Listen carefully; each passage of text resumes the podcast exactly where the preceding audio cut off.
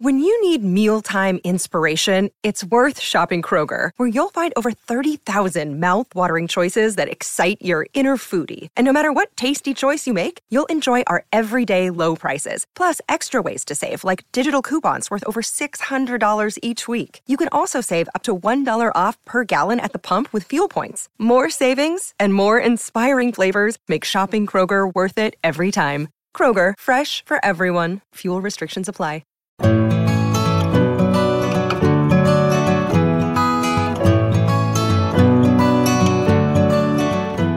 Welcome to the Flying Solo podcast, a show for those going it alone in business. I'm your host, Robert Gerrish.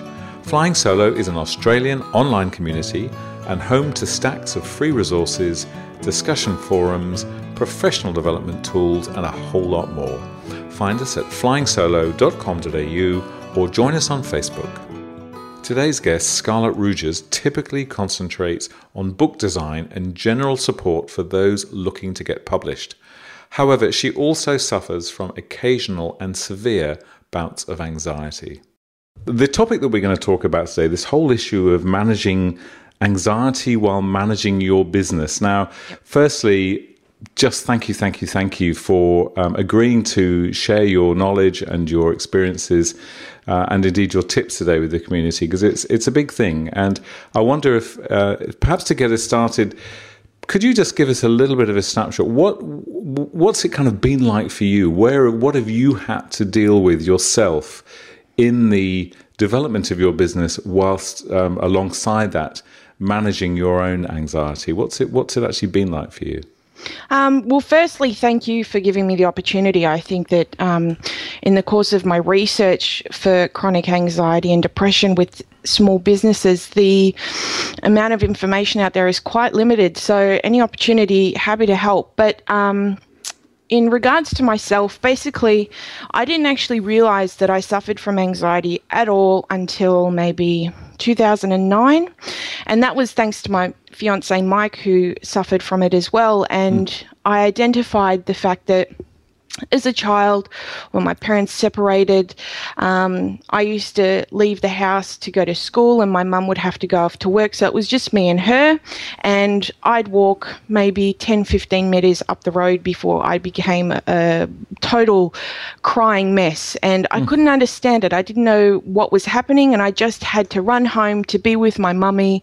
And I couldn't function. I couldn't go to school. It was major shutdown. But of course, my mum didn't know what was happening. I was too young to know what was happening. And this sort of shutdown then transferred itself into other things as I went into my teens. And um, I started working at ANZ in 2008 and um, I was there for about six years, but I did notice a consistent pattern of having to take sick days one or two days a month. And like mm. that's very consistent and obviously always brought up by the team leaders and a real sense of shame and i just i couldn't understand it because i would wake up and i couldn't go to work i just okay. could not physically or mentally get there so that was just a general pattern that happened throughout my life but um, I decided uh, to take on design around um, 2005, I think, and um, from there it it just grew into my love. I just love okay. design, and and I just so at, at this point, in, in no way were you necessarily. Um, starting or having thoughts to start your own business as any means of combating um, this condition that you had, but it was just no. coincidentally something that you wanted to do. You felt a desire to to get started yeah. in your own business. Okay. Well, um, my whole life I've wanted to be. I wanted to be a writer. I've been writing since 1998, and I realised, um, you know, when I was at ANZ, um, that I was like, oh well. I don't really want to be here for the rest of my life, and I don't think writing's going to cut it. So, what do I want to do? So, I listed down all the things that I wanted to do and I enjoyed doing, and that included photography and writing and Photoshop and all this stuff, and it turned into design. So, mm-hmm. um, considering my brother had made it as a freelance designer, I decided to take that step. So, there was no connection whatsoever. I was at ANZ, um, I was suffering anxiety, but I just have a desire to live in a creative field okay. and, and, work in a creative field. So, from there, um, come to about, I think, uh, 2009, I decided um, I was going to quit ANZ and I was going to try it uh, full time, mm-hmm. and I bombed. I bombed so bad. I took out a loan, and um, all the money disappeared very quickly into rent, and the anxiety really picked up until I finally realized that I had it, and it was at the point where I couldn't leave the house. I was losing friendships, um, okay, you know, so social absolutely anxiety. Everything ground to a halt. Yeah, everything ground to a halt, and it was just me then then trying to figure out, okay, I have to get on Centrelink. They require me to apply for this many jobs. And even that was a struggle trying mm. to get my creative business up off the ground, not knowing where to find clients. And then, uh, you know, Centrelink obviously saying, well, come on, let's get some money. You need to get some money in. So mm. lots of triggers happening. Um, I must say, just to stop you there for a second, looking at what you do today, you know, not many years later, uh, the position that you've you set yourself up in, um, and the, the the way that your your business is now running and the caliber of the work that you do, I mean, it, it's let's just leap forward a bit. It's astonishing what what you. you've achieved. So, how did you do that? I mean, how did you get from this this person? who couldn't get out of bed, couldn't go to a meeting, couldn't yeah. do anything. How have you done it? And importantly, how do you continue to manage it so well? Um, it's got a lot to do with patience. Um, so much of my anxiety has to do with expectation and thinking, well, if I can't do it now, then I'm not going to do it at all. Like it has to be either at a one or a 10 or even an 11. There's no in between. So um, there are a lot of different elements about running a business. And finally, you know, in about 2011, um, after suffering chronic anxiety um, for so long, I a friend of mine asked me to do her book cover and um, obviously, I was a part of the writing community in general. I always have been. So um, I was really honored that she'd asked me because ever since starting design, it was a field that I really wanted to get in. I'd, I'd started in web design um, and I knew coding and, and web design, and, and then I did packaging and stuff, but that wasn't for me. And I really wanted to do book covers. So when she mm. came to me, I was like, yes, let's do this. Let's go. I'm so for this. And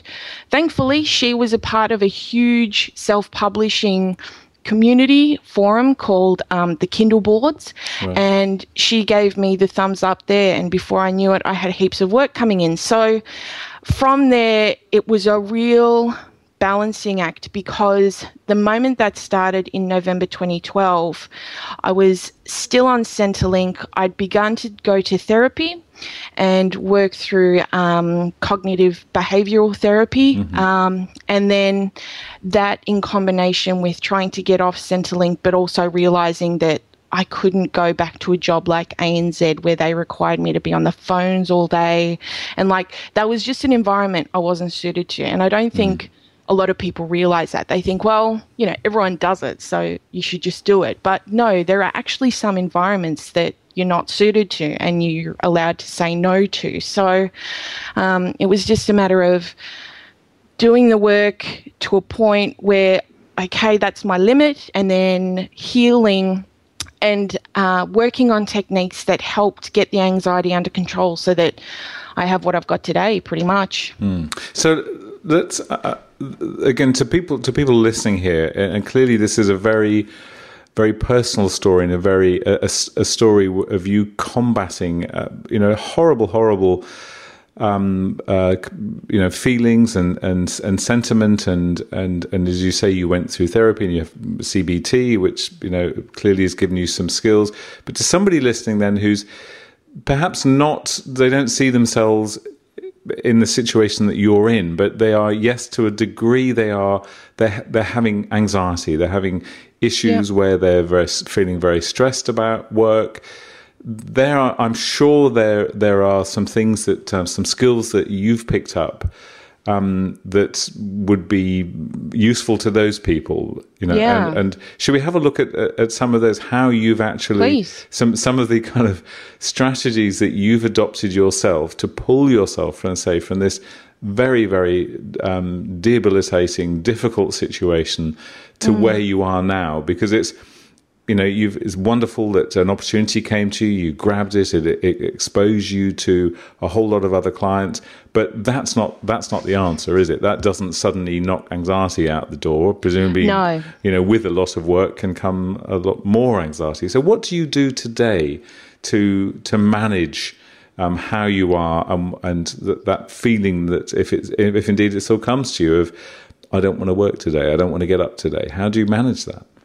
Well, let me also just be clear that this process has not just come out of the blue. And mm. like it does take time. And I think that we read so many self help books, we buy so many small business books, we watch so many webinars with the hope of, of you know, something suddenly changing our lives that it becomes overwhelming. There is information overload. Mm. And um, you know, you've just got to trust that there's going to be something in the back of your brain that as you keep going through those books and the seminars and the webinars, that one day something's going to click and it's going to happen. And that's what all of my different elements, that's how they've all come together because I've got a little snippet here and I've got a little snippet there and it just fell into place and it just worked well. So um, I think the the first thing, the top top thing would have to be to stop multitasking. Okay.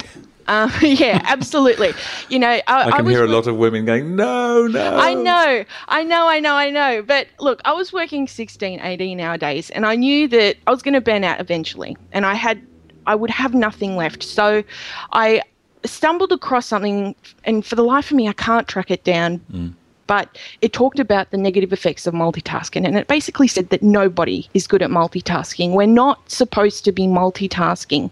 When we multitask, we end up doing 18 different things simultaneously at a 10% effort and we get maybe 20% completed. So um, half the time I forget what I'm doing and it's slips under the radar, and before I know it, I've forgotten to buy dinner, or um, there's a client that needs special attention, mm. or you know, if you're preparing for a pitch tomorrow and it's taken six hours as opposed to one, and you're still up at 2 a.m. trying to finish it. So I decided to give it a shot. Um, I cut down from an 18 hour day down to an eight hour day to um, just stopping Facebooking and, and like, oh, I want, I have to have Facebook open all day. It is something that I just have to have. So I installed a website blocker on Chrome, which you could actually set in break times. So I wasn't allowed to go into the websites that I specified because I know what websites I visit most. So I mm-hmm. typed them in.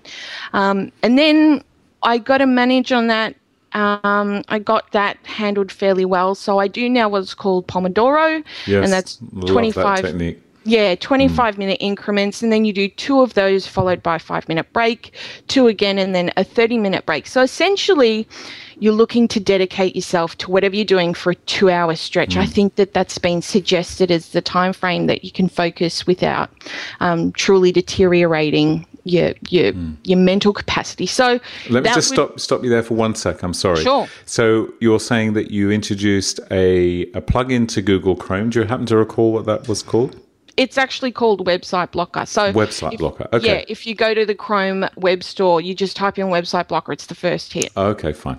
So, and for those listening who aren't on Chrome, there'll be equivalent. So, use a Website yes. Blocker to that basically stops you going to certain sites uh, except within certain times. So that's a clearly a, a very powerful discipline. You yes. then use what um, I'm very familiar with as well, the Pomodoro technique, which um, delightfully somebody introduced us to in the forums about five or six years ago. And for anybody listening, just put Pomodoro into the little search box on Flying Solo, and it'll take you to that discussion and to a link to a, a, PDF that fully explains the system. And it's a brilliant system using a little timer.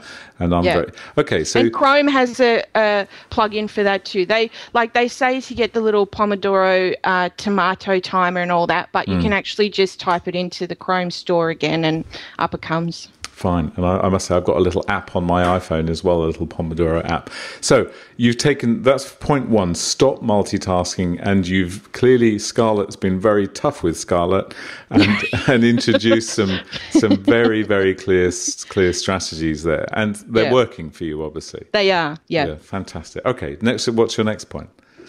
Um, next point would have to be time your tasks. So, um, you know, when we're talking about um, doing tasking, you know, one of the major symptoms of my anxiety was what they call catastrophizing. Mm. And that basically means blow everything out of proportion. It's thinking that everything is much worse than it really is. So when you think what's going to take three hours will actually take 15 minutes, or sometimes I wake up and I think all my cl- clients hate me and they don't, mm. or um, I think I'm not going to get any work for the next few months when there isn't, you know, an inch of evidence to support it. So um, I use a program called Mavenlink and I recommend it. Unfortunately, I don't recommend their customer support, but the Mavenlink um, project M a v e n.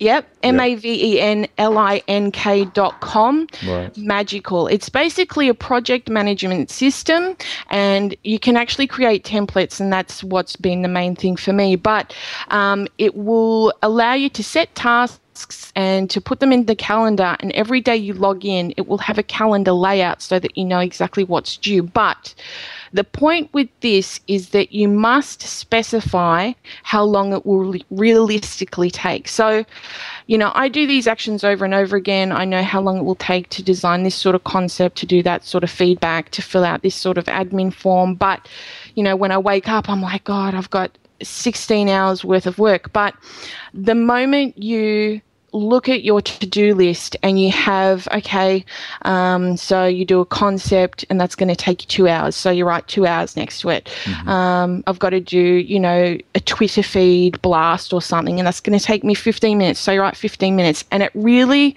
puts things into perspective and it calms down your anxiety so that the moment before you even work, you know exactly what to expect and you realize it's not going to take you 16 hours. Mm, that's a, well, and again, I guess that's, um, for, again, for some people listening, if they dive into that, Pomodoro technique to a degree that does that, but clearly exactly. Mavenlink takes that further and is that that phrase that you use there, catastrophize. I think that uh, a number of us working by ourselves um, fall foul of that to a greater or lesser extent. Yes. You know, I remember it's constantly working with, um, or regularly, I should say, working with clients who say, "Oh, I sent this pitch off and I haven't heard anything, and I think it's, you know, it's just, it's, it, they, I must have overpriced it, or I couldn't have been right, and all these mm. ghastly things." And actually, in a number of occasions, you find out, well, in fact your proposal was so perfect that the person yes. receiving it at the other end just has mentally ticked a box like, yes, that's done, that's in the bag, and they've just forgotten to tell you. Yes, immediately. Exactly. You know, because it's not a priority because in their mind that project's been sold, so they're on to their next burning fire. Mm-hmm. They just haven't got around to telling you. And so often these things happen. But, and as the example you said, all my clients hate me. I've not got, you know, the phone's never going to ring again this is um, unfortunately a things that that um, that can beset the soloist, and so often I think it's um, it's what we need to be doing is talking to other people. To, to what extent do you yes. share?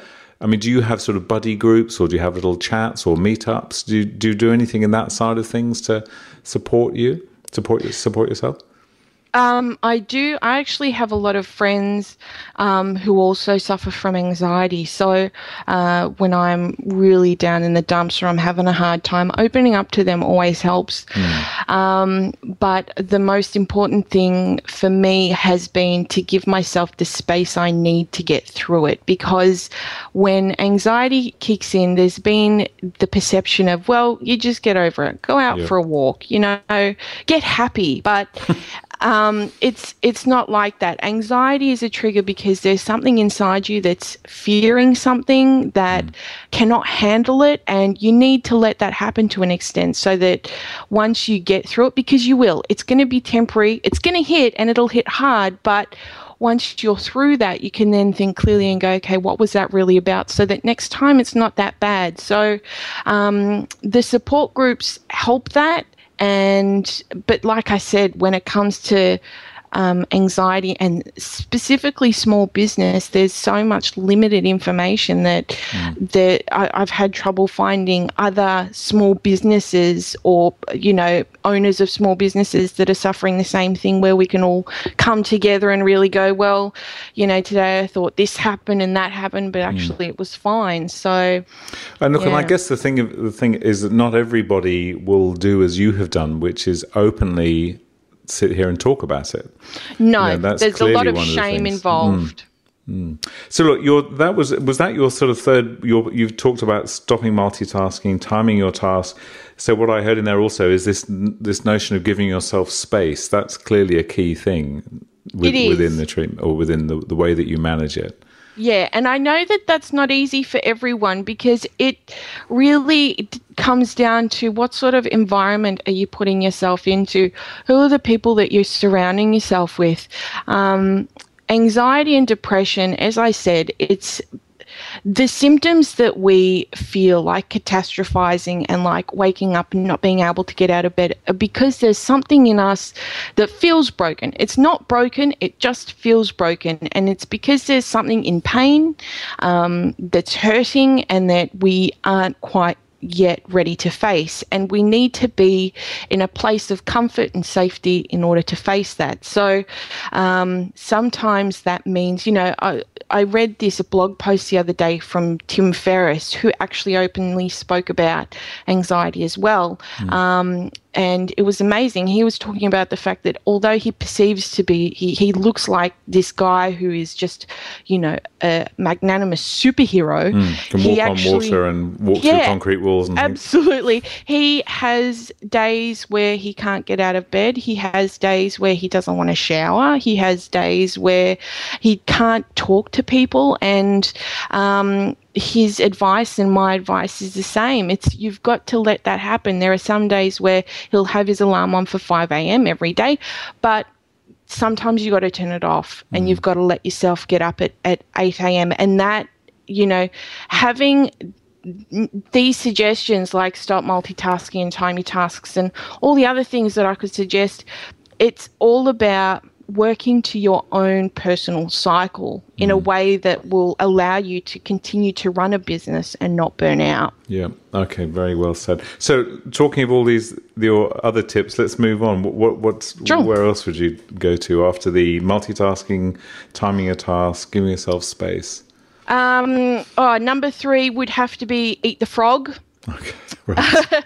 um, there's a guy called Brian Tracy who wrote yep. a book about eating that frog, but the original quote was from Mark Twain, who um, said, Eat a live frog first thing in the morning, and nothing worse will happen to you the rest of the day. So that basically means doing the biggest, ugliest, most dreaded task first thing, um, and then you have nothing worse to do the rest of the day. But mm for people who suffer from anxiety, and, and as you said, this isn't just for people who suffer from chronic anxiety, but even just the, the tingling sensation of it. It's about um, having the sense of satisfaction and pride of getting it done and knowing that once you've done it, you have the mental freedom to do whatever you need to do next, that there's not that niggling voice in the back of your head telling you to get it done. You get sucked down by guilt and you put it off more and more. So, even though the first time you eat the frog, it can be terrifying, it just means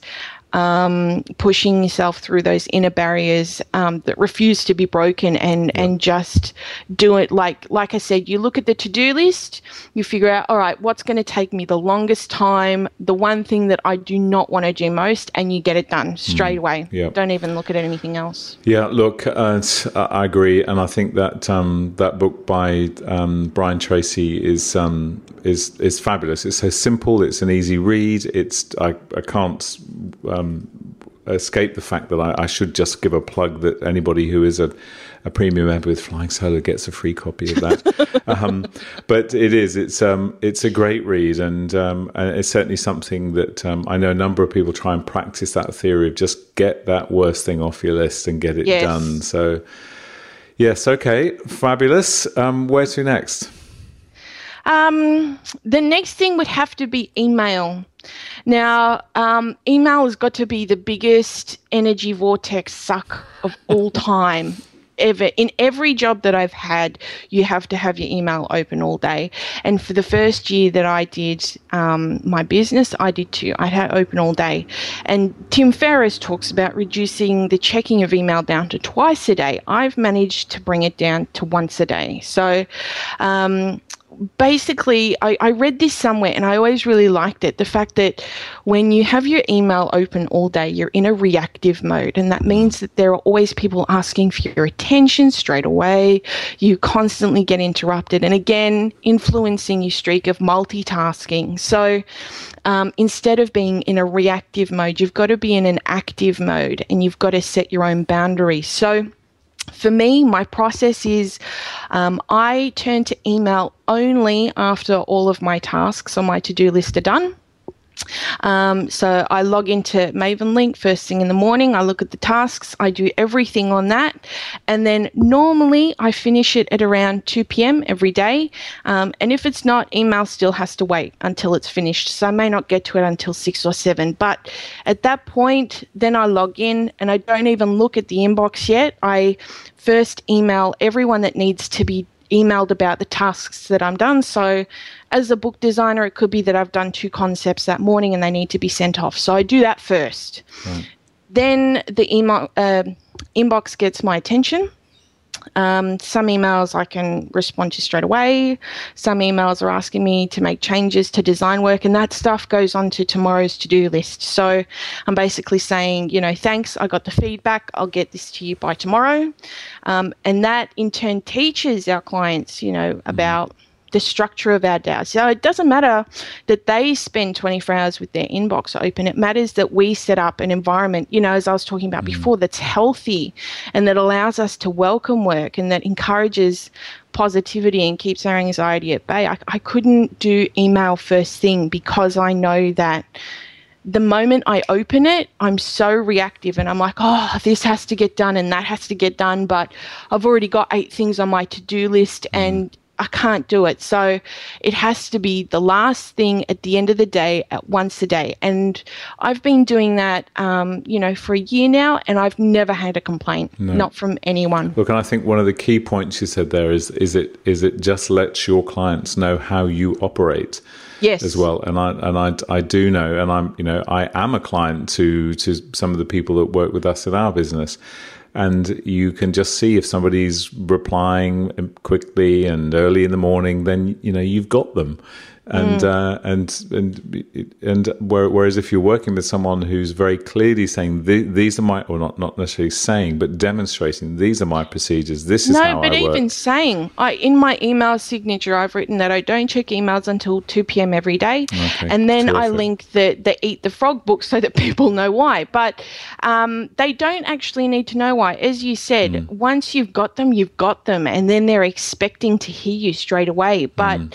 um, I, I personally like my clients to know what's going on with me so that they aren't in a panic yep. um, when I don't immediately get back to them. So, um, you know, if there's an urgent need, they can call me or get me on Skype, which is again in my email signature, but it says clearly, you know, I check it at 2 p.m. every day and then that's it. And, mm. and they know and it's over with, it's done. Yeah.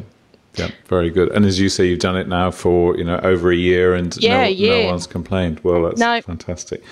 Okay, fantastic um, um, tips and, and things you're sharing with us. Anything to kind of wrap us up on this topic as we get head towards the end? Um, I think there'd probably just be two things, and I'll keep them really simple. That's fine.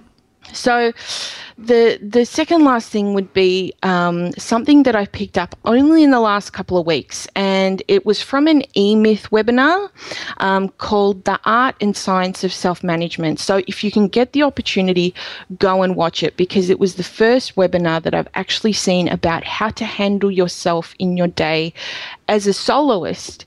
Um, and the main one of the points that they came up with was saying no. And of course, you know, you've heard it everywhere. And as I said at the start, you'll hear things all the time and you'll read things, but one day it'll just click. And what it clicked for me is that they said you don't just have to say no to others, but yourself. You're actually allowed to say no to goals and, uh, you know, things that need to get done. So I am a productive, I'm obsessed with being productive. I have to be productive all the time. If there's half an hour in my day that I'm not doing something, I'll look at my um, goal list and I'll be like, okay, well, what can I do now? And if I can't do it, it's it's that from one to ten thing. I, I, I just won't ever get it done. So I've decided that I'm saying no to every single thing on that list, on my goal list except for one thing and i'm just going to focus on that one thing until mm. it's done. And it's just it blew me away because i'm like well okay i've got 30 minutes. What's on this list that i can sort of fit into 30 minutes? And then you panic about that and you spend 30 minutes panicking about it. So um, it it do, it just saying no to yourself as well as others is just as important. So that'd be the second last thing. But the last thing is the most important thing out of all of these, and that would be um, just to take action. And that is, um, you know, Tony Robbins said knowledge isn't power, but mm. applied knowledge is power. And um, again, it was that epiphany moment that I've got enough information in my brain to fill eight books, and it doesn't matter at all. You know, I, I've, I've learned about small business and marketing and design and the whole shebang, but it isn't worth anything if it sits in there taking up space between my ears. Mm. you know, this point really envelopes everything that, you know, stop multitasking and do tiny to do lists and saying no. But if if you don't just take one thing and try it and actually do it, then nothing will change. It you, you can read a hundred books, but yep. if you don't actually try take one thing, action. yeah, it won't change. Absolutely wonderful. I've just had a quick look in the uh, the art and science of self management. There's some good articles on the internet I've seen about that from uh, the people at the E-Myth, wonderful Michael Gerber and others. Yes, so, excellent. Yes. If you can, if you can sign up, it's one of the most, you know, enriching um, blogs that I've ever read. It's awesome. Fantastic.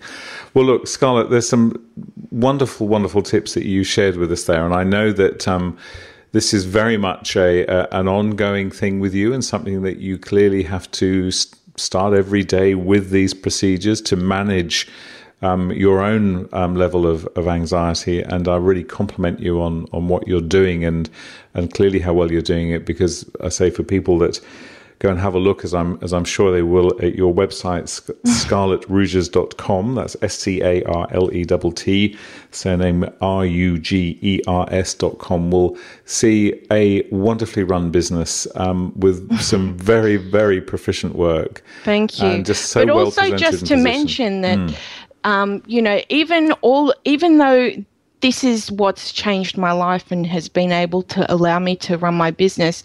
I, I don't know how long I'm going to have anxiety for. I may have it for the rest of my life. And there are days where I can't do a single one of these. Mm. I'll get up and I'll open email first, or, you know, I.